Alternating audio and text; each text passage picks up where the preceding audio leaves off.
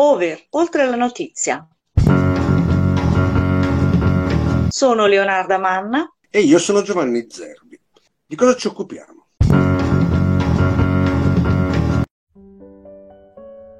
Buongiorno, è sabato 27 maggio 2023 e questo è un podcast per la rassegna stampa di Over, oltre la notizia.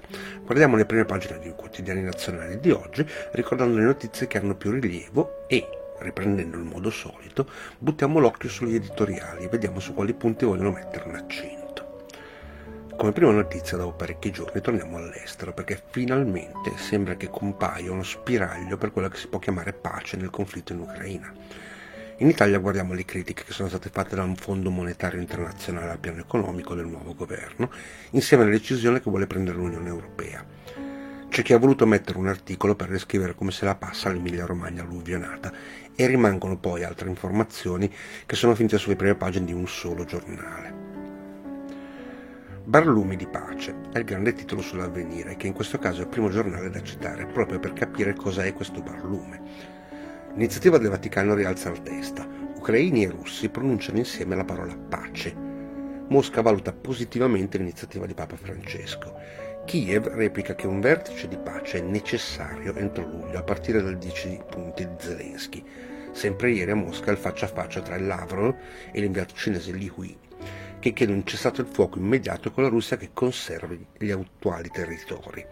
Il segretario di Stato Vaticano Parolin fa sapere stiamo ragionando sulle date per la missione del cardinale Zuppi.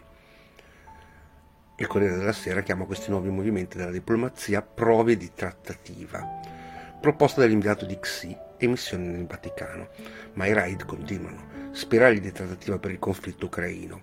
L'inviato del presidente Xi Jinping propone una tregua se Vladimir Putin mantiene i territori che sono stati annessi alla Russia, ma c'è il gelo da parte dell'Occidente. Mosca apre al dialogo con il Vaticano. Il cardinale Parolin creare un clima di pace. In un articolo più piccolo, ma sempre sulla prima pagina del Corriere della Sera, Marta Serafini intervista un consigliere di Zelensky, Pedoloyak. La pace sì, ma senza certe parti di territorio dell'Ucraina ai russi. Il Vaticano chiede a Putin di ritirarsi. La pace tra Ucraina e Mosca è nel titolo più grande anche sulla verità. Primo sì russo alla mediazione vaticana con Kiev l'Ucraina rigetta il piano di Pechino. Sul fronte della pace che si stanno muovendo i primi timidi passi. Innanzitutto sono arrivate le parole di Lavrov, che è il ministro degli esteri in Russia, sulla mediazione tentata dal Vaticano. Prendiamo atto del sincero desiderio della Santa Sede di promuovere il processo di questi erano i titoli più grandi sui giornali citati. L'argomento occupa spazio minore su altri ancora. Conflitto ucraino e ruolo di Pechino. Tutto il mondo è al lavoro e la pace resta un rebus, lo leggiamo sul giornale. Sulla Repubblica, Cina e Papa, le missioni di pace non riescono a frenare la guerra. Mentre sul Fatto Quotidiano vediamo l'anticipo di due articoli. Piano Xi, ai russi le regioni annesse, Kiev risponde no. E poi, pace, si muovono i cattolici. E Zuppi va pure a Mosca. Da un taglio un po' particolare il foglio, e infatti lo abbiamo lasciato per ultimo. Parla di truffatori della pace. Lo scopo della mediazione cinese sarebbe dividere l'Unione Europea e regalare delle terre a Putin.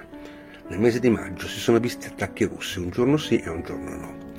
L'arma più straordinaria è il morale ucraino.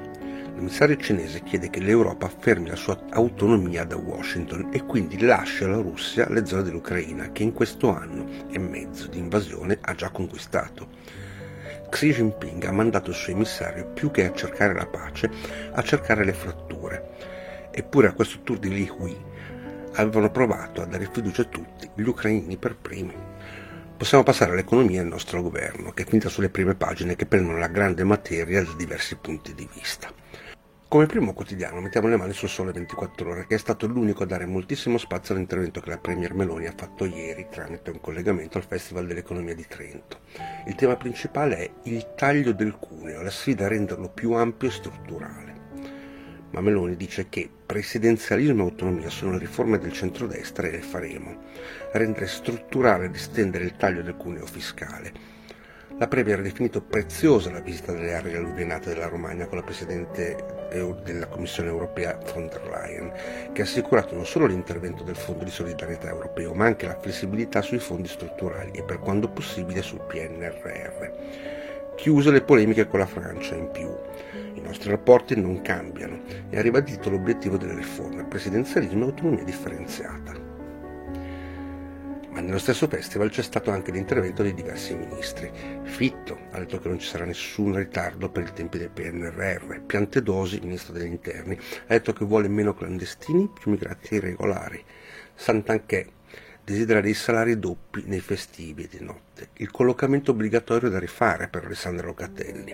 Ci sarà una crescita dell'1,4% per Giorgetti il ministro della giustizia Nordio ha continuato a parlare di quello che doveva essere una sua riforma, le intercettazioni, e ci sono intervenuti anche molti altri ministri. Rimanendo sempre nel campo dell'economia, la notizia principale sulle prime pagine è che il Fondo Monetario Internazionale e la Commissione dell'Unione Europea sta facendo delle critiche molto precise su diversi punti sulle politiche economiche del governo. Secolo XIX. Dubbi su flat tax, debito e pensioni e anche il Fondo Monetario Internazionale boccia le riforme.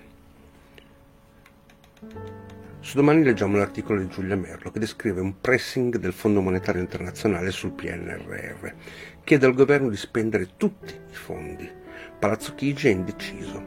Un prefetto, Bonaccini o il fedelissimo per la ricostruzione. Sempre Palazzo Chigi invece non è invece per niente indeciso nel titolo più grande del tempo, che è questo. Meloni zittisce i gufi. Fondo monetario critica l'Italia. Accelera il PNRR, meno debiti.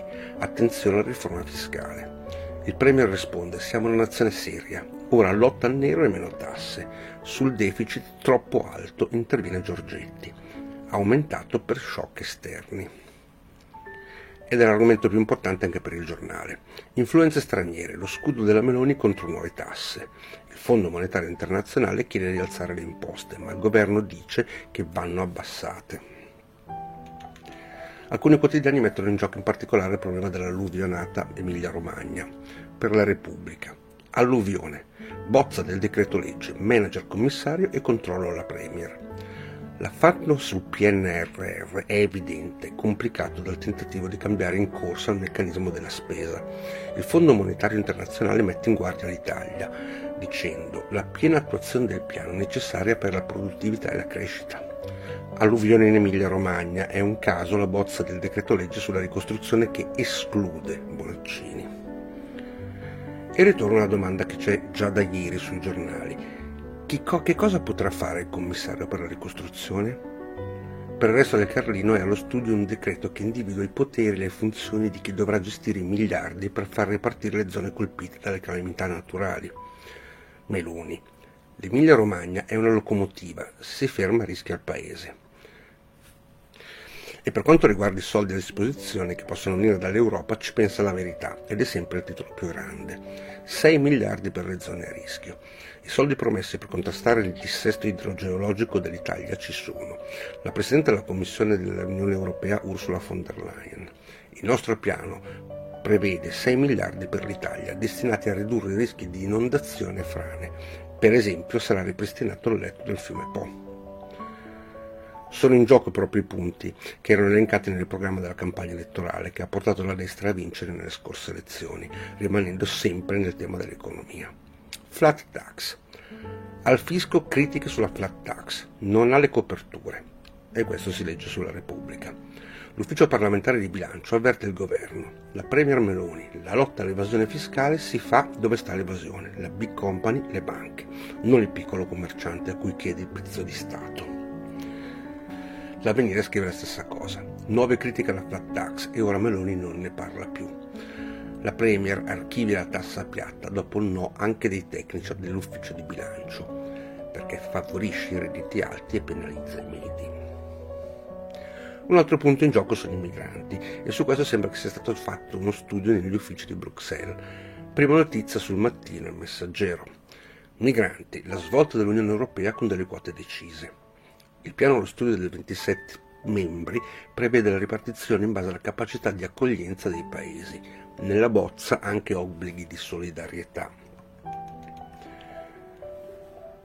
Da libero arriva un giudizio. Tetto massimo per i migranti, promessa dell'Unione Europea, ma non illudiamoci. Nella frenesia si trova una soluzione all'immigrazione incontrollata. È spuntata nella serata di ieri una spaccatura tra i Paesi membri. La verità scrive Altro che pensioni pagate, ecco il vero gettito che arriva dagli immigrati. Straniero il 10% della forza lavoro, ma porta poco più del 5% dei contributi. La riforma in previdenza welfare parte da qua. E la stampa rimette insieme vari punti che abbiamo elencato prima. Tasse e pensioni, promesse impossibili, nuovo stop dopo l'Unione Europea e Banca Italia, anche il Fondo Monetario Internazionale, stretta sulla previdenza, flat tax irrealizzabile, va ridotto il debito. Passiamo a vedere come viene descritta la situazione dell'Emilia Romagna alluvionata. Prima quali sono i nuovi problemi pratici che sono venuti a galla e poi si ritorna ai vari fondi disponibili per una ricostruzione. Con Selice allagata, evacuazioni e vaccini, si legge sull'avvenire. Con Selice è un catino, non poteva che riempirsi d'acqua. Attorno a lui è un putiferio di volontari, e da qui che partono le spedizioni di viveri e farmaci verso le strade invase dall'acqua ma tutta quest'acqua sta diventando veramente pericolosa. Romagna in fuga, da rischio infezioni, sulla stampa. Da quell'area che puzza di marcio e la respira anche a centinaia di metri e da dove l'acqua ristagna da più di una settimana. Via tutti, rapidamente, perché i rischi per la salute potrebbero essere alti. Il messaggero dice che c'è un virus nell'acqua, la Romagna è in coda e mancano i vaccini. Scorre il rischio del tetano, epatite e difterite evacuato il paese, sono le parole del sindaco di Conselice. Rischi sanitari, Conselice che è a Ravenna, evacuata. Slitta la scelta del commissario, lo leggiamo sulla verità. Appunto, commissario, sul tavolo rimane l'idea che sia il nuovo ruolo che deve prendere il presidente dell'Emilia Romagna Bonaccini, ma non è di questa idea il fatto quotidiano. Il titolo più grande riferisce che Bonaccini ha fatto un'altra alluvione di cemento nuova autostrada, raccordi a tangenziare e il piano trasporti, tutto asfalto a zero disponibilità sostenibile, 70% di crescita solo per auto e moto. Una risposta a questo tipo di accusa la possiamo trovare sul foglio. Suolo consumato è una fake news sull'Emilia Romagna, sullo sfruttamento del territorio che genera disastri. Quando accade un evento tragico in, Italia, la nostra tradizionale cultura cattolica ci porta istintivamente a reagire in due modi speculari. Il primo è la pietas, ci viene un senso di pietà per le vittime dell'evento. Il secondo invece è la ricerca del colpevole. Cambiamo completamente discorso e vediamo cosa è rimasto della polemica RAI, che era il tema più trattato di ieri. Nell'identità occupa quasi tutta la prima pagina. Campagna RAI, il bue che dà del cornuto all'asino. La vera lottizzazione della TV pubblica è targata a sinistra e dura da vent'anni. Anche le polemiche, però, sempre sulla stessa pagina. Un articolo sulla storia di una lottizzazione lunga, dalla DC ai giorni nostri. Poi un'intervista a Massimo Cacciari che ha dichiarato che la RAI andrebbe privatizzata come è stato fatto con le autostrade e rimane il commento di Maurizio Gaspari sullo stesso argomento. Per la stampa la lottizzazione ha impoverito la RAI. Paolo Festuccia tratta una RAI del monopolio, una RAI del duopolio e poi si è passati a una RAI dei professori. Tante fasi e un denominatore comune, lo stesso. Velocemente ricordiamo alcune notizie particolari che non sono su tutte le prime pagine, ma però sono lo stesso importanti. È solo il dubbio a trattare l'incontro che c'è stato ieri al Quirinale tra Mattarella, La Russa e Fontana. Titolo L'alto là del colle al vizietto di stravolgere i decreti. Troppi emendamenti durante l'esame parlamentare rischiano di stravolgere i decreti legge rispetto ai test di ingresso. Il tema più importante per Libero è la sinistra che è stata accolta con le mani nel sacco. L'uomo di Prodi si dimette.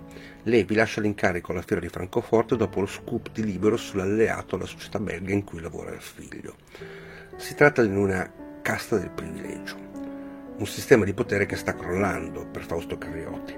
Daniele Priore giudica i rossi penosi perché si fingono poveri. I sinistri sono persone nate ricche e borghesi che vorrebbero essere nate povere per sembrare intelligenti. Tutt'altro discorso quello più importante per il manifesto, la decisione del Consiglio di amministrazione dell'AIFA di non approvare la gratuità della pillola anticoncezionale. È inconcepibile. L'AIFA è l'agenzia dei maschi e che uomini. Il presidente del consiglio di amministrazione, Giorgio Pelù, è il virologo preferito da Matteo Salvini, ma anche dell'industria farmaceutica. Ultima notizia da ricordare ed è annunciata ieri. Oggi si apre a Barbiana il centenario della nascita di Don Lorenzo Milani. La sua testimonianza merita di essere ricordata e liberata da strumentalizzazioni. Questo per Rosi Bindi sul resto del Carlino. Don Milani, cosa resta della sua eredità su Repubblica e Don Milani la lezione del merito di tutti sulla stampa. Ecco gli editoriali. A seconda del giornale si è preferito trattare una delle notizie importanti della giornata che abbiamo elencato prima. Ritorniamo all'inizio, la pace in Ucraina. È l'argomento scelto dal giornale. La Cina è vicina, scrive Menzolini. Mentre in Ucraina il conflitto va avanti, c'è un altro fenomeno preoccupante, la penetrazione della Cina nella nostra economia. E poi illustra cosa significa. Grazie alle ultime novità che sono venute dal mondo diplomatico, il dialogo tra gli imperi potrà garantire la pace. Se lo chiede Romano Prodi sul messaggero. È stato importante l'incontro di Hiroshima. Per Prodi la forza del G7 è infatti in progressivo declino, ma la guerra in Ucraina e la presenza fisica di Zelensky a Hiroshima hanno ulteriormente rafforzato la Nato e riunito gli alleati fra di loro e con il Giappone. E poi l'articolo prosegue nelle pagine interne. Marco Travaglio, all'inizio di un suo editoriale del Fatto Quotidiano, ricorda che ieri Henry Kissinger ha compiuto 100 anni rimprovera ai giornali che non hanno scritto che Kissinger ripete da 15 mesi che la guerra non è solo colpa di Putin, ma anche della Nato. Va negoziato un compromesso fra Mosca e Kiev e il confronto con la Cina è una follia, cioè l'opposto dei giornaloni che lo celebrano mentre danno del putiniano e del pacifinto a chi la pensa come lui. Altri editoriali spostano la discussione sui vari temi che toccano l'economia e le critiche che sono arrivate al governo Meloni. Claudio Tito su Repubblica. Ora il governo getti la maschera. Questo governo e la Presidente del Consiglio hanno il dovere e la responsabilità di spiegare ai cittadini cosa intendono davvero fare, in particolare se credono ancora nelle riforme e nelle opportunità contenute nel PNRR. Vespa con il suo punto sul mattino. Ricostruzione in Romagna, il ruolo chiave del commissario. La visita fatta dalla Presidente von der Leyen in Emilia dimostra che l'Europa c'è e i rapporti tra il Presidente del Consiglio e quello dell'Emilia Romagna sono eccellenti. Bruxelles staccò un assegno di 600 milioni di euro nel 2021 per un'alluvione tedesca più drammatica di questa e quindi c'è da aspettarsi una cifra comunque di qualche consistenza. Ma bisogna stare attenti. False certezze della Premier Meloni, dice Nadia Urbinati su domani. Lei usa una strategia del doppio binario, di governo e di conquista di pietas e di annientamento. Il fare bonario materno per conquistare consensi tra gli avversari prostrati dall'alluvione e assalto alle poltrone di qualunque tipo per scalzare gli avversari da ogni dove. Ma comunque c'è un problema più generale che da sempre l'Italia vive. Sabino Cassese sul Corriere della Sera parla di uno Stato poco frugale, parla della nostra burocrazia. Stiamo a dire che gli aiuti agli alluvionati sono stati dati senza questa solita burocrazia, ma il problema è questo appunto. Le risorse finanziarie ci sono, non c'è la capacità di realizzare le opere. Un politico può risolvere questo guaio. La velocità della macchina non dipende dall'abilità del pilota, quanto alla potenza del motore è questo che determina l'andatura e il motore dello Stato è la burocrazia. Rimanendo in Emilia Romagna, Mauro Malgati sull'avvenire vuole ricordare il volto altro che mobilità, una straordinaria mobilitazione di volontari, uomini e donne, giovani e vecchi, italiani e immigrati, tutti insieme a sparare fango e salvare il salvabile di un dramma annunciato, tutto ciò ci insegna che la dimensione affettiva è fondamentale per la vita umana, per conoscere il modo e posizionarci in modo corretto nella realtà. Un insegnamento quanto mai prezioso in una società che soffre di un livello di astrazione, cioè di distacco dalla realtà molto elevato.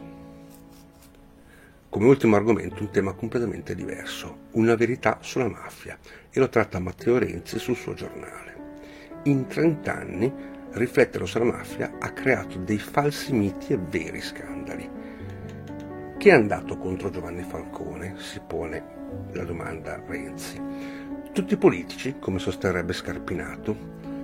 Renzi fa notare che fu proprio il ministro Martelli a volerlo nel suo ministero e che invece entrò in gioco una parte del Consiglio della Magistratura che gli tolse diversi poteri di agibilità professionale. Una tiritera a reti unificate ispirata al travaglismo che per anni ci ha consegnato una politica impegnata a far fuori Falcone, mentre tutti dovremmo ricordare che la guerriglia Giovanni Falcone l'ha iniziata prima di tutto la parte del Consiglio Superiore della Magistratura. Ecco, Tre giorni fa era il 31 anniversario della strage di Capaci.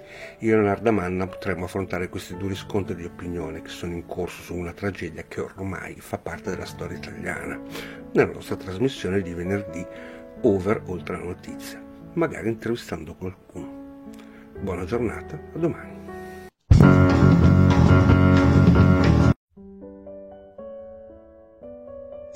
Over Oltre la Notizia